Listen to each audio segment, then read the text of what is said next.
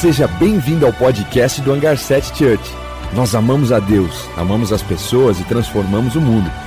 Esperamos que essa mensagem possa tocar o seu coração e te aproximar de Jesus. Aproveite. A gente começou a série, aliás, faz um tempo já, de excesso de bagagem. A gente tem falado muito sobre essa vida que é cobrada de nós e muitas vezes nós estamos vivendo em excessos. E aqui ela falou de excesso de problemas alheios que não são nossos, mas que a gente acaba abraçando e que não faz parte, porque a gente entende que Deus continua no trono, Ele não sai do trono. E muitas coisas do que a gente passa, na verdade, é, é o privilégio que nós temos da nossa jornada de amadurecermos. E muitas vezes nós queremos ajudar as pessoas, sendo que muitas vezes, provavelmente, nós podemos estar atrapalhando essas pessoas, porque Deus está mudando elas. É claro que existem o discernimento do Espírito Santo, daquilo que Deus está em nós, para que a gente possa ser conduzido para ajudar as pessoas sim, mas que a gente não venha atrapalhar. E ela citou o exemplo de um casal que estava passando por dificuldade financeira e quando foi ver era porque estava brigado com os pais e, e, e, se a gente fosse ajudar eles financeiramente, a gente ia estar financiando a, a, o desentendimento com os pais. Isso não faz sentido biblicamente. Então, às vezes, existem problemas alheios que nós estamos carregando que não são nossos. E aí tem um provérbio que fala que quando você vê uma confusão lá que não tem nada a ver com você, mas você se intromete nela, é como se você mordesse a orelha de um cachorro bravo. Tipo assim, cara, pensa comigo numa confusão que não tem nada a ver com você, e você vai lá, não, eu vou me intrometer. É a mesma coisa se você estivesse mordendo a orelha de um pitbull. Mano. E aí, se você sobrar para contar a história depois do que aconteceu, enfim, mas então normalmente a gente, a gente é, é, se carrega de coisas que não são nossas. Depois ela falou do excesso também da religiosidade que te prende, ah, que você precisa fazer, que você precisa fazer, e a gente vive como se fosse, de repente, é, é, um, um, escravo daquele, daquele opressor que nos ensinou, talvez, que a gente precisava fazer alguma coisa para agradar a Deus, e Deus ele mostra nitidamente na cruz, ele mostra na palavra dele que mesmo que você é, é, fizesse coisas que não agradava a ele, ele continua tendo você como alvo da vida dele e que não existe nada que você faça para amar mais a Deus que ele, aliás, para que Deus te ame mais ou te ame menos. Isso é a palavra de Deus nos ensinando, como Romanos 8:39, aliás, 38 39 fala nem a morte nem a vida, nada na criação é capaz de separar o meu amor por você. Então muitas vezes nós pensamos através do sistema religioso, ah, eu preciso fazer isso. Daqui a pouco a gente está, não, eu preciso dar três pulinhos para São Longuinho, para que. E a gente está fazendo isso com Deus. Ah, eu preciso fazer isso para que eu conquiste minha bênção. Ah, eu preciso fazer sete semanas de vitória. Não, não tem nada a ver com sete semanas. Tem a ver com o teu coração se prostrar a Ele, entender o que Ele fez na cruz, para que você possa viver a partir dele, daquilo que Ele já conquistou para você. Depois a gente falou sobre algumas coisas que nos atrapalham, e até mesmo do, das falhas que nos envolve, até mesmo dos pecados que muitas vezes nós somos dominados por ele, a gente vai se envolvendo, e quando a gente menos percebe, a gente está com excesso de bagagem. E nessa noite nós vamos falar sobre o excesso de medo. E sabe, tipo, não dá para falar que, ah, não, eu não tenho medo, esse cara não tem medo. Ele não tem medo, algum problema ele tem. O medo é normal de cada ser humano. O problema é que o medo em excesso nos faz mal. O medo te neutraliza. O medo, normalmente, o medo, o medo, o medo com equilíbrio te faz ser sábio. Ah, você vai atravessar a rua e você vai olhar para os dois lados agora, porque isso te ajuda. Então, se você não tivesse medo, você passa a rua despercebido e acaba sendo atropelado. Então, o medo natural, o medo comum, ele, ele, ele te traz sabedoria. O problema é o excesso do medo que não deixa você nem atravessar a rua. Olha, eu não vou atravessar porque porque não dá para atravessar e o medo vai te dominando e você não consegue mais é, é, viver aquilo que Deus tem para que você possa viver. E, e às vezes a gente começa a observar que muitos de nós estamos dando muita voz para o inimigo de Deus. Sabe, é engraçado porque muitas vezes nós não podemos é, é, é, dar muita atenção para o inimigo, a gente não pode ficar gastando tempo com as coisas que, que, que de repente ele pode promover para você. O problema é que também muitas vezes a gente não consegue permitir sermos livres e nós não conseguimos ser o melhor, a nossa versão melhor, porque nós ouvimos tantas mensagens do inimigo que a gente não consegue ser aquilo que Deus nos chama para ser. Então, esses excessos que a vida nos, nos sei lá, nos entulha de lixos, a gente acaba nos diminuindo, a gente não consegue ser livre em Cristo.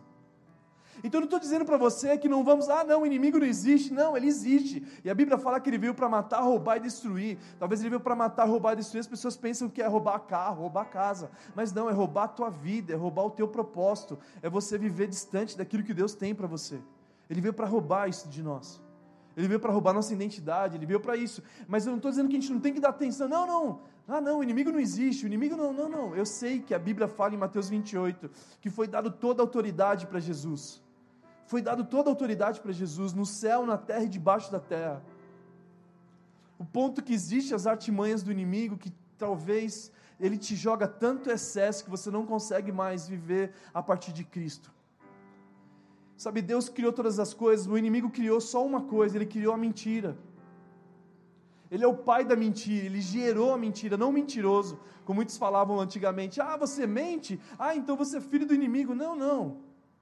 O inimigo é pai da mentira, não do mentiroso. O pai do mentiroso é Deus.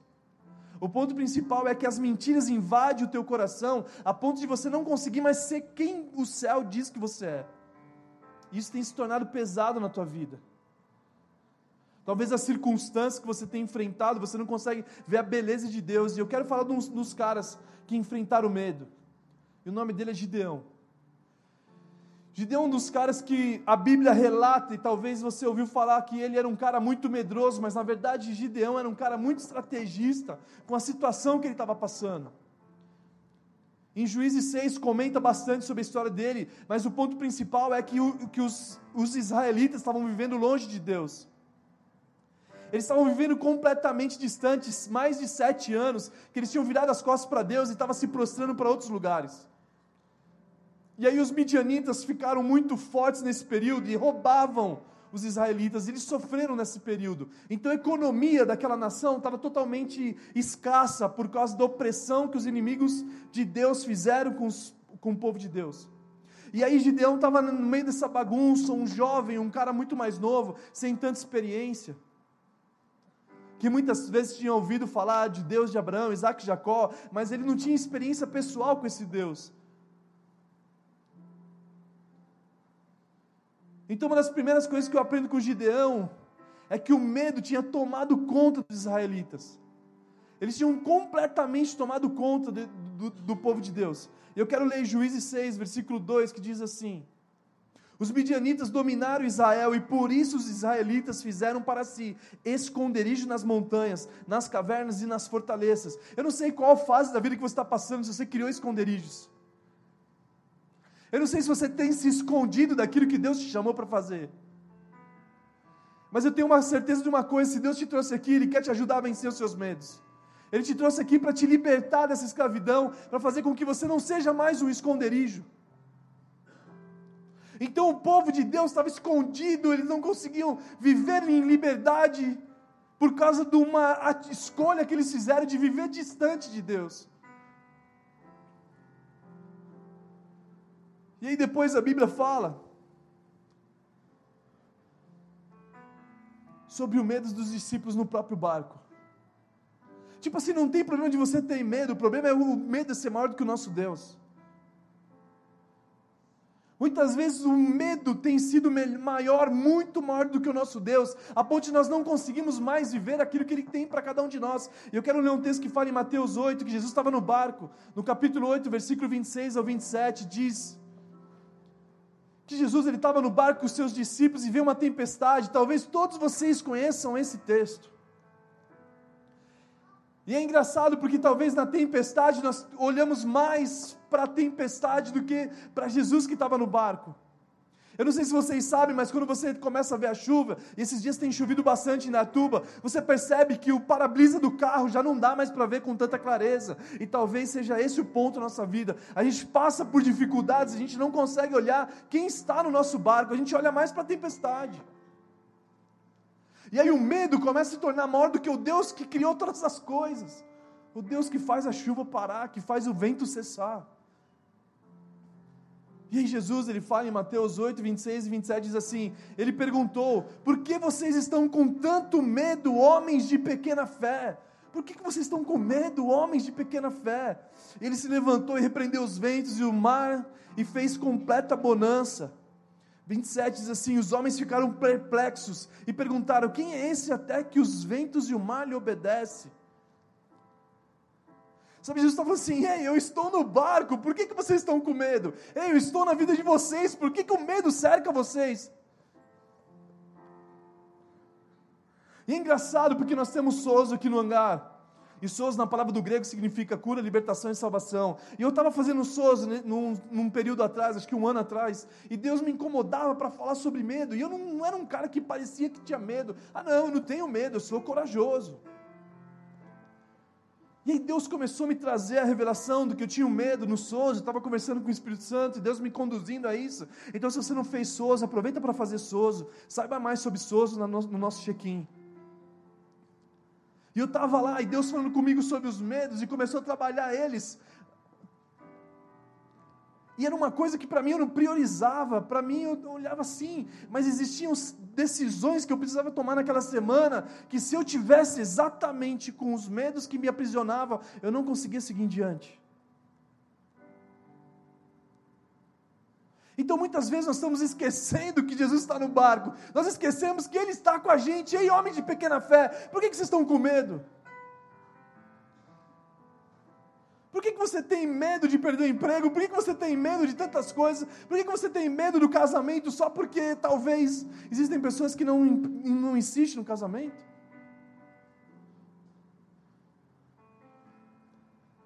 É engraçado porque quando nós olhamos para a vida de Davi, Davi sabia enfrentar os medos dele. Quando nós ouvimos Davi, Davi vencendo Golias, a nação inteira de Israel estava com medo de Golias. Golias tirava sarro do povo de Deus e o povo de Deus não tinha o que fazer, mas Davi, um homem pequeno, de baixa estatura, só que ele foi levantado por Deus e para Deus ele sabia que a luta dele não era com homens era o Senhor dos Exércitos. A única forma de Davi vencer os medos foi enfrentando os medos. Enfrenta os seus medos em Jesus, não enfrente os seus medos em você. Talvez a nossa crise é essa, a gente começa a se sentir inferior, as coisas vão acontecendo, a sua faculdade vai encerrando, você vai finalizando, você faz uma pós-graduação, você arruma um emprego, mas começa a entrar em desespero, e aí você não consegue saber que Jesus está no teu barco, e você quer lutar por você, aí você quer parar a tempestade, não para a tempestade, não é você que para ela. É só você acordar Jesus. É só você dizer para ele, muitas vezes nós somos esses homens fortes, não, eu, eu, eu me viro, eu sei me virar, e a gente não consegue se render a Jesus. A gente começa a criar fortalezas, a gente começa a criar barreiras, ao invés de nós acessarmos o coração dele e falar assim: Ei Jesus, me ajuda a vencer esse gigante. Porque eu sei que esse gigante precisa ser derrotado não por mim, mas por você, então vem comigo. Mas não, muitas vezes nós temos medo de tantas coisas. E aí eu falei assim, não, a gente não quer mais. E é engraçado, porque quando a gente vive, nasce, a gente quer ser super-heróis, a gente quer ser bombeiro, a gente quer ser tantas coisas, mas aí o tempo vai passando, a gente vai diminuindo, exatamente por causa dos medos, das frustrações que nós enfrentamos, ao invés de olharmos as frustrações e usarmos isso como expectativa, como usar isso como, como experiências para o futuro. Então, nessa noite, o Espírito Santo está dizendo: para de olhar para a tempestade, olha para quem está no barco, olha para quem controla o barco. E se você não sabe, o texto diz que Jesus estava sentado no fundo do barco. No fundo do barco significa onde estava o motor, onde tem a direção do barco. Jesus estava descansando lá. Que Deus possa nos conduzir, a nos levar e nos guiar por um barco que tenha paz, mesmo no meio das tempestades que a gente possa entender que o medo sirva para te talvez te conectar com Ele. Uma das coisas que eu tenho feito é isso, quando eu começo a perceber que eu tenho muito medo, ah, eu não vou mais dar certo, ah, as coisas estão ficando para trás, ah, o tempo e o Cronos começa a te cobrar, está ficando velho, as pradas não estão acontecendo, e você não consegue entender o Kairos de Deus. Existe um tempo do céu para todas as coisas. E a gente começa a se frustrar, ao invés de chamar Jesus, ei Jesus, eu sei que você está aí no fundo dirigindo, eu sei que você está bem no lugar onde é o motor, então dirige, mesmo no meio das tempestades. Então o problema não é o medo, mas o problema é quando o medo se torna maior do que o teu Deus. Quando você começa a fazer como o Gideão, o povo fazia naquela época, que dava mais ênfase para os midianitas, para os inimigos de Deus, do que para Deus. Eles viviam escondidos e em esconderijos, ao invés de entender que eles precisavam só voltar para Deus. Era só para voltar para Deus. Que o Antigo Testamento inteiro é dessa forma. O Antigo Testamento inteiro era assim: olha, é, é, eu amo vocês. Deus falava assim: eu amo vocês. Aí o povo vinha para Deus: Deus, eu te amo também. E aí Deus fazia o povo forte, mas aí o povo esquecia do Deus de volta. Ah, não, a gente não quer mais Deus. Vamos ficar tranquilos. Eles começavam a ficar fracos. E aí eles ficavam fracos, os midianitas ficavam fortes e faziam eles voltar de novo para Deus. Mas por que, que nós não ficamos pra, permanentes em Deus? Por que, que nós não somos constantes nele? Por que, que nós nos rendemos a Ele? Por que nós precisamos vir só num culto de domingo? Por que, que você não tem uma intimidade com Deus no teu quarto, na semana, para que Ele possa ajustar os medos que você tem passado? Ah, Deus, eu quero o meu milagre. Deus, eu quero que você fale comigo. E a gente não consegue nem meditar na palavra. Eu até comentei aqui outro dia que assim, cara, um jovem chegou para mim e disse: Ah, eu não, eu não sei.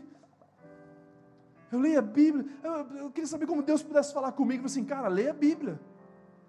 E se você quiser que Deus fale com você em alta voz, leia a Bíblia em alta voz. Simples assim. Mas muitas vezes nós não temos um relacionamento com Ele, a gente não compreende Ele, aí Ele está falando para você, vai para tal lugar, a gente não consegue se ajustar, e a gente está andando distante, aí a gente fica mais distante, e aí o medo vai começando a tomar conta, e aí o excesso de medo te faz se prostrar para um Deus errado. Então, nós, nessa noite, o Espírito Santo quer te tirar desse lugar de medo e te fazer ver como Ele vê. Para que a gente possa ter fé, e a fé que nos conduz a vencer gigantes, a fé que nos conduz, aquela fé que mostra que o mar se abre, que a gente anda sobre as águas, que a gente vê as, as tempestades parando. Esse é o nosso Deus. Mas aí a gente vai no trabalho, a gente começa a ver as dificuldades, a gente começa a se basear mais no que o homem está dizendo, no que a situação está dizendo, no que a, a, o resultado está dizendo, e a gente nos diminui. Quero colocar uma frase do Batman, do Cavaleiro das Trevas, que diz assim: Faça os seus medos terem medos de você. sem dúvida alguma, essa frase deveria ser de Gideão. Gideão, ele fez os medos dele ter medos, os medos dele terem medos dele mesmo. Depois nós temos uma do autor desconhecido que diz assim: vai e se der medo, vai com medo mesmo. Esse é Davi. Essa é certeza absoluta que foi Davi. Ele tinha medo, mas ele foi com medo mesmo. Ele derrubou Golias. Tipo, Deus, ele sabia que era assim. Deus, ele olhava para Davi, e a Bíblia fala que ele era um pastor diferenciado, que ele vencia as ovelhas de ursos e leões, ele protegia as ovelhas do pai dele, quando ninguém estava vendo ele, de ursos e leões. Mas na verdade, Deus estava preparando ele para o futuro. Ei, se você tem passado por dificuldades, presta atenção. Deus está te dando experiências para o teu futuro. Por isso que Paulo se alegrava nas dificuldades. Por isso que Romanos 5 fala: Eu me alegro nas tribulações, eu me alegro nos desafios, porque os desafios me levam à esperança. A esperança é um caráter aprovado, o caráter aprovado, a fé. Aliás, a esperança, a perseverança. E a esperança não nos decepciona, porque Deus derramou o amor dele em nós. Deus nos fala que nos ama toda hora. Ei, filho amado, ei, eu te amo. Ei, presta atenção, anda comigo. Depois, outra coisa que a gente aprende com Gideão: a expectativa versus realidade. Porque normalmente a nossa realidade é uma, a expectativa era outra. Não, mas Deus, eu queria que você fizesse isso. Deus, eu sempre nasci para aquilo, mas a minha realidade é uma. E foi isso que Gideão fez. Gideão, ele estava num tanque de prensar uvas, malhando trigo. Gideão ele estava no lugar estratégico, porque era aquele lugar que ele precisava estar tá, para poder trabalhar sem que os inimigos não vissem ele. Então, uma das coisas que a gente aprende com Gideão é que a nossa realidade hoje, ela é uma, mas a nossa expectativa, mesmo sendo outra, Deus pode nos conduzir a ela.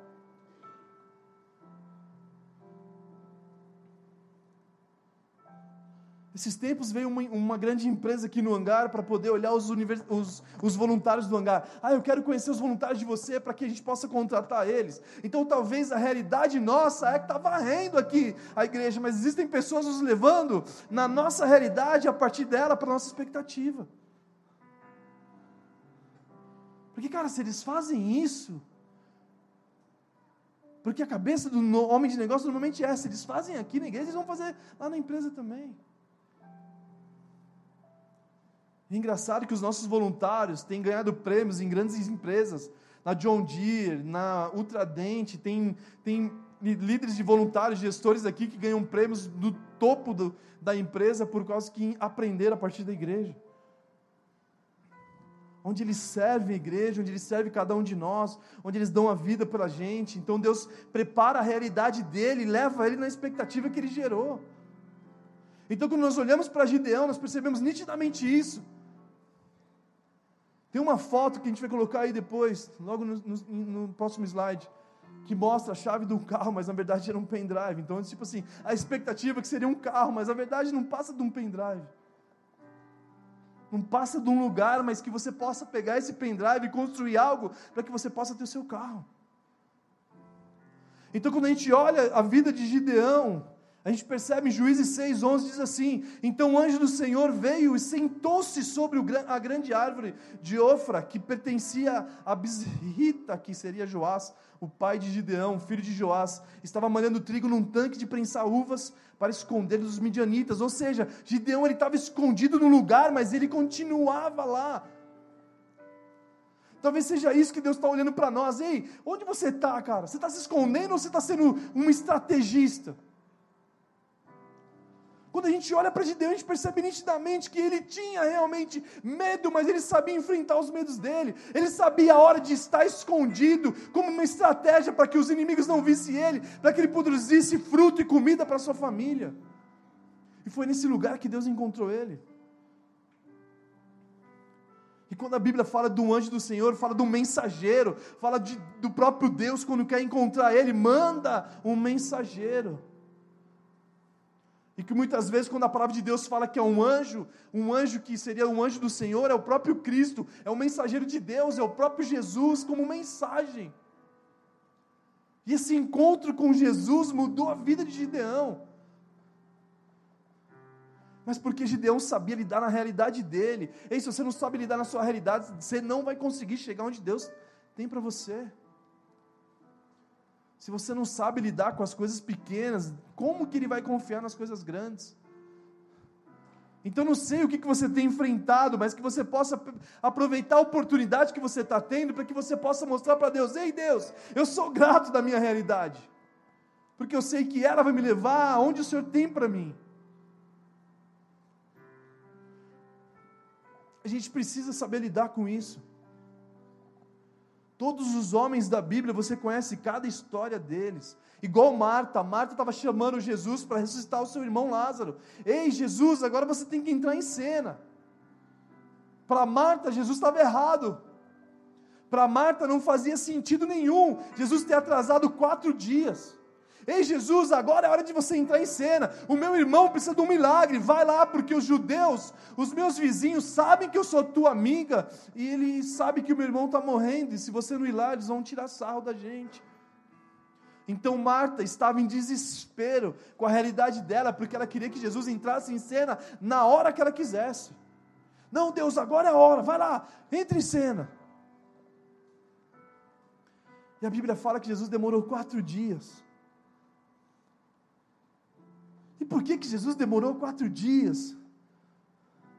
Então, quando Jesus chega, ele entra em desespero, ele olha para Marta e fala assim: Ei, Marta, eu cheguei. E Marta fala assim: Ei, você deveria ter chegado antes, agora ele está morto. E é muitas vezes assim que a gente fala com Deus: Deus, você deveria ter chegado antes, você não está vendo minha vida. Ei, faz agora o que eu quero. Faz agora a minha vontade, não a sua, Deus. E quando a gente vai se aprofundar, a gente descobre que os vizinhos de Marta, que eram os judeus, os fariseus e os, e os saduceus, eles sabiam que era impossível de um homem ressuscitar a partir do terceiro dia. Eles sabiam que se Lázaro ressuscitasse no segundo dia, não seria um milagre.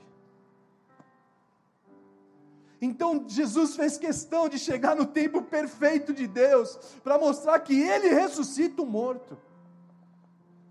A fim de que os judeus, o sistema religioso inteiro, não desconfiassem dele. E aí Jesus faz Lázaro sai para fora. E aí Lázaro sai. E todo mundo fica perplexo. E o nome de Deus é glorificado porque ele chega na hora certa, ele cessa o vento, ele para a tempestade. Mas não é nós que paramos a tempestade, é, é Cristo em nós, é nós estarmos nele, que os nossos medos são vencidos. Então não adianta você ficar é, se remoendo interiormente em você. É, a única coisa que a gente pode fazer é se aproximar de Jesus e falar assim: Jesus, eu perdi para mim mesmo. Deus, eu preciso de você. Me ajuda a vencer os medos. Eu não quero mais ser limitado por eles. Eu estou com medo da minha vida, eu estou com medo do futuro, eu estou com medo. E tantos medos e tantos medos. A única coisa que eu tenho medo de verdade é da minha sogra. Estou brincando. Estou brincando, gente. Você vê, minha sogra é muito querida. E aí depois que acontece, o céu realinha a mentalidade de Gideão. Porque Gideão não tinha experiência com Deus. Gideão só tinha ouvido falar de Deus. Gideão falou assim: Eu sei o que você tem feito no passado. Os meus bisavós contam de você. Mas a gente não tem uma experiência com você. E Deus começa a realinhar a mentalidade de Gideão, que muitas vezes nós estamos assim, muitas vezes nós estamos pensando, Deus, você não está fazendo como Marta pensava como muitas vezes nós pensamos, ei Deus, quando Deus aparece para Gideão no tanque, ele fala assim: Ei Deus, sério que você está falando comigo? Você não está vendo minha realidade? Deus, olha aqui, eu sei que eu estou aqui escondido, eu sei que os midianitas estão me perseguindo, mas se eu sair daqui para fazer alguma coisa, eles vão destruir a gente, Deus. Você não está me vendo, Deus? Ou seja, eu já ouvi falar de você, mas você precisa se mostrar para nós agora. E Deus começa a falar com Gideão. Deus começa a mostrar a realidade que ele tinha tirado ele do Egito. Em Juízes 6, versículo 8 e 10, versículos 8 ao 10, diz assim: Eu lhes envio o profeta que disse: Assim diz o Senhor, o Deus de Israel: Tirei vocês do Egito, da terra da escravidão. Tipo, eu mesmo tirei vocês do Egito, fui eu que tirei. Fui eu que tirei, não foi vocês que saíram dessa escravidão. Não foi vocês que saíram da escravidão, talvez daquele emprego. Não foi vocês que viveram aquela escravidão. Eu mesmo tirei você desse lugar. Só que talvez você esqueceu.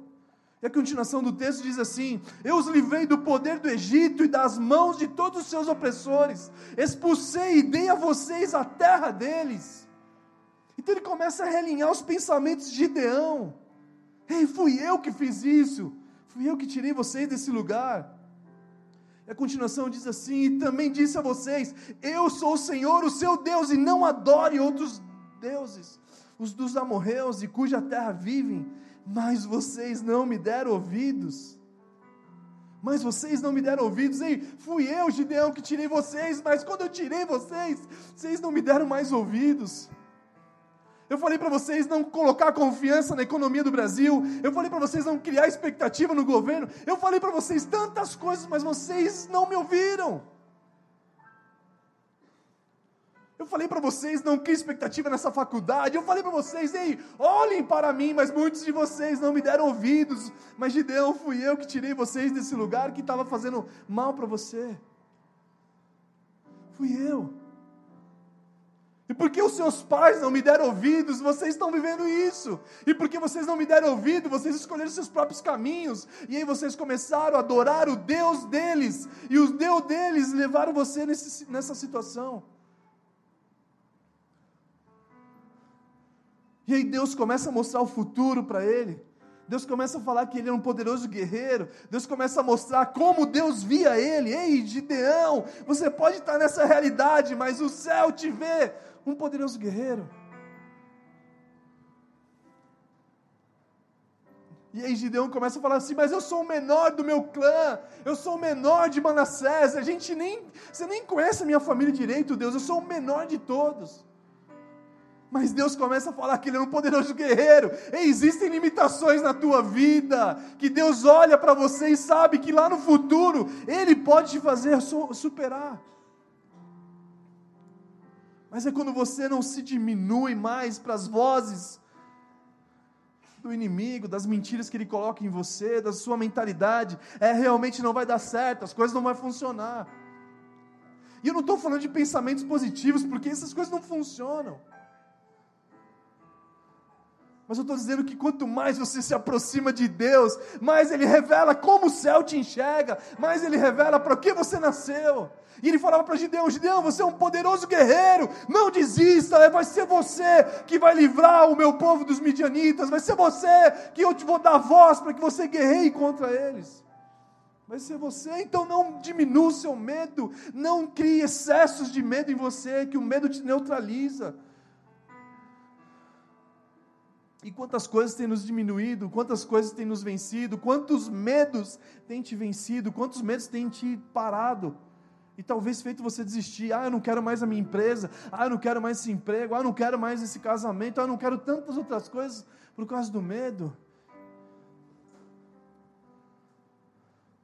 E uma das coisas que eu percebo na minha própria vida, na minha própria experiência, é que quando eu, mais eu estou com medo, eu sei que eu estou muito distante dele. Eu, como Juan mesmo, como pastor, eu percebo que se o medo estiver muito grande na minha vida, eu falo, Deus, eu, eu, eu, eu me perdi, Deus, eu preciso voltar para você.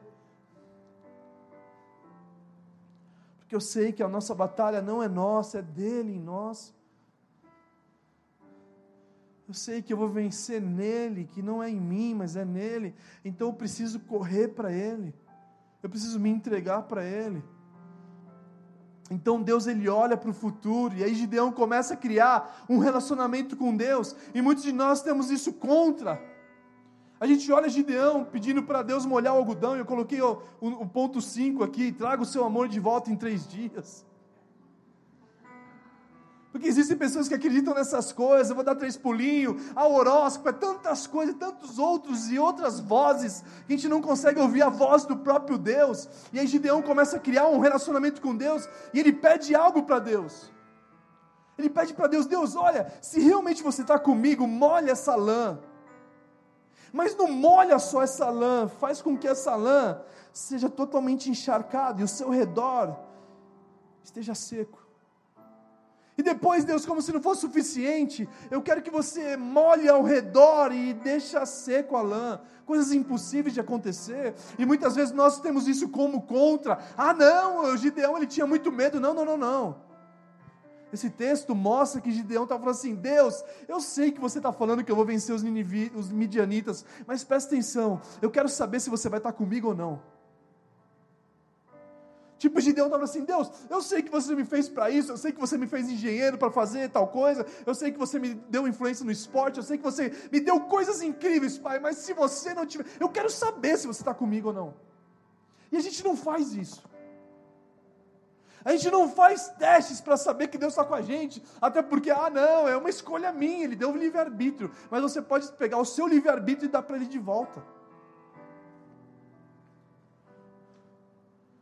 A gente não faz mais testes de ver se Deus está com a gente nisso ou não. Deus, você está comigo nesse novo emprego? A gente abandona o emprego, nem sabe se Deus está com a gente. A gente fala assim, Deus, a gente nem fala assim, Deus, é o seguinte, ó, está difícil o meu lugar do meu trabalho.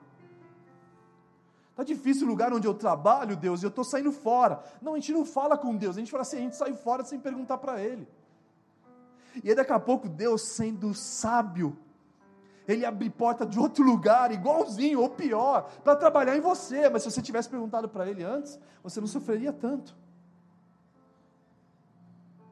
Deus, está difícil meu trabalho, você não está vendo, Deus. Não, a gente não fala isso com Deus. A gente fala assim, ah, eu vou sair fora. Se, se os caras pegarem no meu pé, eu saio fora mesmo, e não sei o que lá.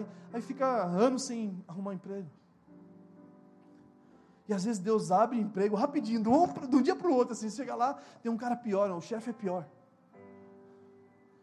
Porque quando Deus quer trabalhar em você, Ele usa realmente homem, Ele usa a situação, Ele usa tudo. Mas se nós tivéssemos orado, Deus, é o seguinte, ó, tá difícil o meu emprego, mas eu quero saber se você está comigo. Então mostra, eu nunca esqueço da empresa que comprou a minha. Teve uma multinacional que comprou a gente, a gente veio de São Paulo para Indaiatuba, porque essa empresa me comprou. E eu fiquei dois anos trabalhando, que eu viajava 200... Eu, eu viajei num, num ano, mais ou menos 150 dias. Vivia dentro do avião. E quando eu estava encerrando meu contrato, eu falei, Deus, está encerrando meu contrato, eles querem renovar, mas eu quero saber a tua opinião sobre isso. Aí Deus falou comigo. E aí Deus falou comigo, eu falei assim, Deus, eu não quero só que você fale comigo em sonho, eu quero que você faça com que eles atrasem o meu pagamento. E era impossível essa empresa atrasar. O que aconteceu? Atrasou. Devia ter feito outra coisa, né? Mas fiquei, Jesus, socorro. Burro, né? Dá sabedoria, Deus. Aí eu falei com o diretor de logística que trabalhava na Danone, eu falei assim, ei, Mura, você recebeu? Ele falou, recebi. Eu falei, mano do céu, Deus, que... Cara, você acredita que eu não recebi? Ele falou, não, não é possível. Ele foi lá, falou com a financeira, foi lá e me pagou. Glória a Deus. Mas eu entendi que meu tempo ali tinha acabado.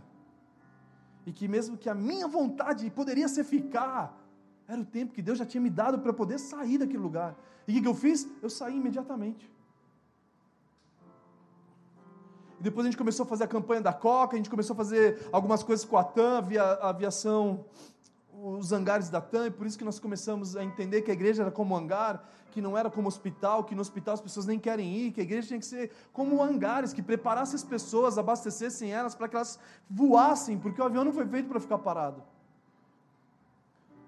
Então, várias experiências de relacionamento com Deus, e qual é a última vez que você ouviu Deus falar com você? Eu não estou dizendo no culto de domingo, eu estou dizendo na tua vida, no teu lugar de prensar uvas. Na tua dor, na sua realidade, você está lá, se escondendo das dificuldades para poder ter uma estratégia. Quanto, quantos anos faz que Deus talvez não fale mais com você, porque você nunca convidou Ele? E aí a gente está passando por vários caos, a tempestade, Jesus, você está no barco, aí fala assim, ei, por que você está com medo, cara? Ei, olha para mim, ei, olha para mim. Por que, que você está com medo, cara? Homens de pequena fé. Então, quando Gideão faz esse teste, muitos de nós, ah, Gideão exagerou. Não, Gideão não queria essa batalha se Jesus não tivesse com ele. Ei, Deus, se você estiver comigo, eu quero ver mesmo milagre. Sabe qual que foi? Não, aquela pediu uma coisa para casar comigo foi bizarro. E eu nem vou falar porque senão vai queimar meu filme. Mas ela pediu quatro coisas para Deus mostrar. E primeiro que o nosso relacionamento, ela chegou para mim e falou assim: Ei, Juan, é o seguinte, ó, a gente, né, a gente chegando agora na igreja e tal, mas Deus tem que falar comigo. Se você não falar comigo, eu não quero você. Eu falei, eu falei assim, sério? Eu nem sabia disso. Sabe o que fez isso? Eu orava, Deus, fala com ela, pai, fala com ela, fala com ela. Eu não quero ficar sem ela. Por favor, Deus, fala, fala, fala. Aí ela falou assim: Não, mas Deus tem que falar com você. Não, comigo não precisa, não. É só com você. É só com você, tá bom. Eu pedi uma coisinha assim, como todos os mais fracos na fé pedem. Né? Tipo assim, estou aqui na igreja, Jesus, hoje eu vim aqui na igreja para você falar comigo, Jesus. E olha, eu vou sentar na cadeira, e quando sentar alguém do meu lado, vai ser um sinal. Se não sentar ninguém, é pra, tal. E sentar, mas é claro que vai sentar, gente, senta, né? vai sentar. Então, às vezes a gente pede coisas para Deus. Não, não, Gideão, ele tinha tanta coragem que ele pediu algo impossível. Deus, eu quero ver o teu sobrenatural. Eu quero ver o teu sobrenatural para que eu possa viver coisas incríveis. Mas não, se parece eu quando queria a Keila. Deus, se ela piscar com os dois olhos assim, eu vou saber que é você. Piscou, é minha. Ah, amor, você é minha. É minha. Deus falou com você, falou. Como falou? Não é segredo, é meu e ele. Não, não podia nem falar, né? Que era só piscar. É a realidade de alguns. Ei, faz uma prova com Deus sobrenatural. Pergunta a Ele. Pergunta para ele se ele está com você nessa batalha, senão você está lutando uma batalha que não é dele. Por isso que o apóstolo Paulo falou assim: Ei, eu combati o bom combate. Se ele combateu o bom combate, é porque existe o combate que não é bom. Eu combati o bom combate. Será que Deus está com você na batalha? Aí você está insistindo, murro em ponta de faca, e Deus nem está com você, porque você nunca perguntou para Ele se Ele estava com você ou não. E aí você está gastando o seu tempo cansado e sobrecarregado. E aí aquilo falou que se você vier a Jesus, Ele te dá descanso. Então pergunta para Ele se Ele está nessa batalha. Faz uma prova com Deus, mano. Faz uma prova com Deus. Seis, somente 300 homens a gente viu o filme de 300 Espartacos, isso é uma realidade. Foi baseado em Gideão essa história. Gideão estava com 22 mil homens no exército contra 135 mil. Gideão estava com 22 mil, aliás, 32 mil. Ele ia lutar contra 135. Ele ia tomar uma surra, cara. Aí Deus fala para si, Gideão, você está com muita gente. E se você vencer, vão pensar que vocês que venceram. E as pessoas não vão ver que eu que venci através de vocês. Diminui o teu exército.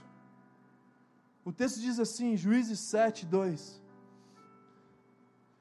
E o Senhor disse a Gideão: Você tem gente demais para eu entregar Midian nas suas mãos, a fim de que Israel não se orgulhe contra mim, dizendo que a sua própria força os libertou. Então Gideão estava com 32 mil no exército, aí Deus fala para ele: Ah, fala para quem tiver com medo para ir embora. E foi 10 mil, ele ficou com 22. Ah, não, Gideão, você está com muitos homens. Faz o seguinte: leva eles para beber água, e aqueles que beber água igual cão, igual cão de caça, que eles não se prostram, eles olham para frente, e esses caras vão ser os caras que vão ficar com você. Os caras destemidos que estão no meio da batalha, eles olham para frente porque eles sabem que eles vão tomar água, mas também aqueles que tomam igual o cachorro, que não se prostra, esses são o seu exército.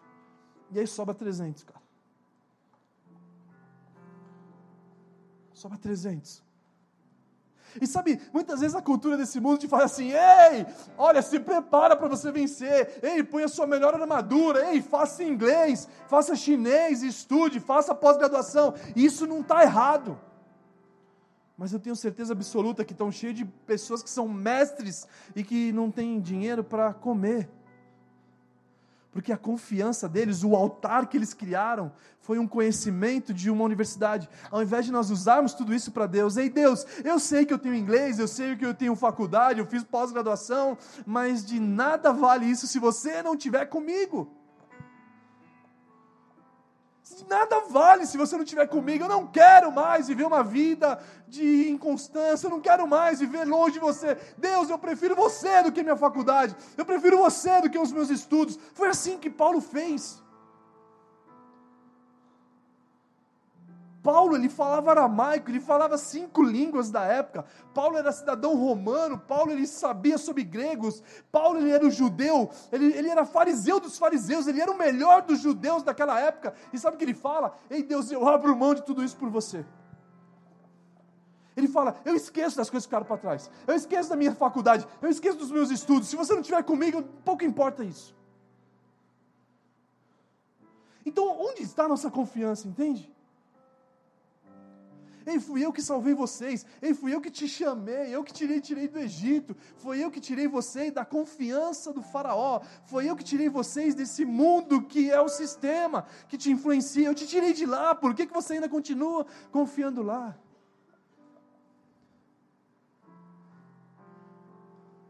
E aí Deus começa a mostrar para Gideão que seria ele a vitória. Ei, pode diminuir o exército, pode diminuir o que você acha que você é. Não, Deus, nós temos o melhor exército, tá vendo? Aqui, ó, são 32 mil homens. Não, pode, pode diminuir que isso aí só vai te atrapalhar.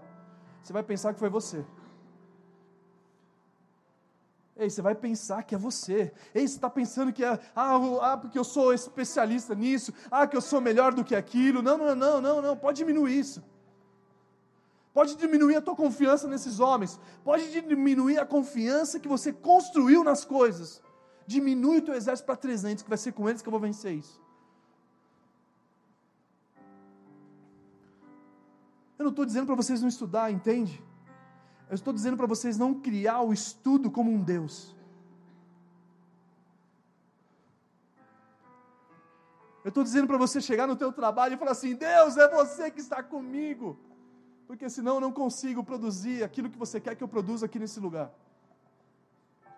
Porque a Bíblia fala para que você que for estudar, que você seja o melhor aluno, para que a glória de Deus se manifeste em você, para que as pessoas possam olhar você com as melhores notas e falar assim: ei, quem você é? Você, ah, eu vim de lá, exatamente, eu não sou daqui.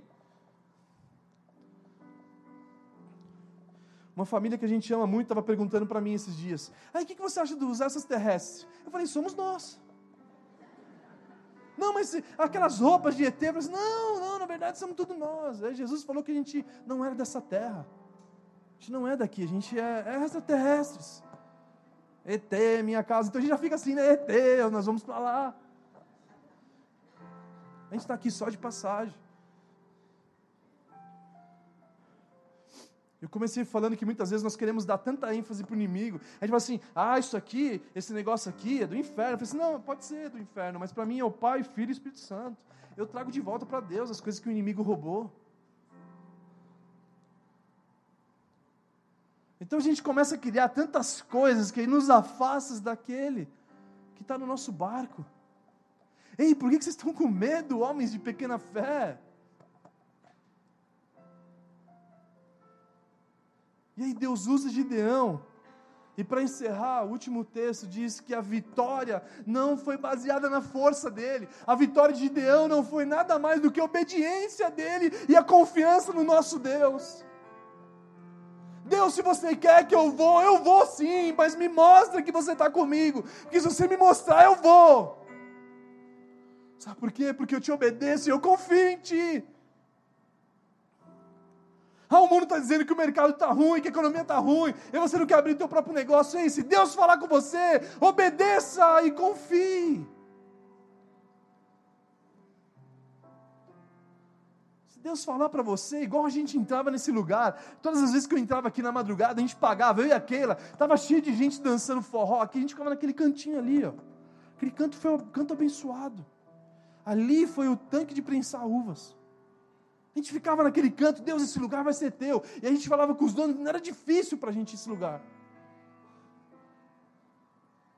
Mas, cara, quando Deus nos deu uma palavra, quando Deus mostrou para o Brian e para o Kevin que esse lugar era nosso, a gente começou, Deus, então você tem. Aí começou as portas a se abrir. Onde a gente está hoje? Um lugar que era impossível aos olhos do homem. E nós não estamos aqui uma semana, a gente está aqui já há três anos, na principal avenida, com muitos desafios para se pagar as contas, mas o Senhor tem nos ajudado todos os anos. Porque Deus, se realmente você está comigo, faça essa lama olhar, Pai. Eu quero ver, eu não quero ir nessa batalha que se você não esteja. Então a, vitória de Gideão não foi na força do seu braço, não foi na faculdade dele, não foi em ter treinado no UFC. A vitória dele foi de confiar, obedecer e falar: sim, Deus, eu vou por você. Eu quero que vocês fiquem em pé.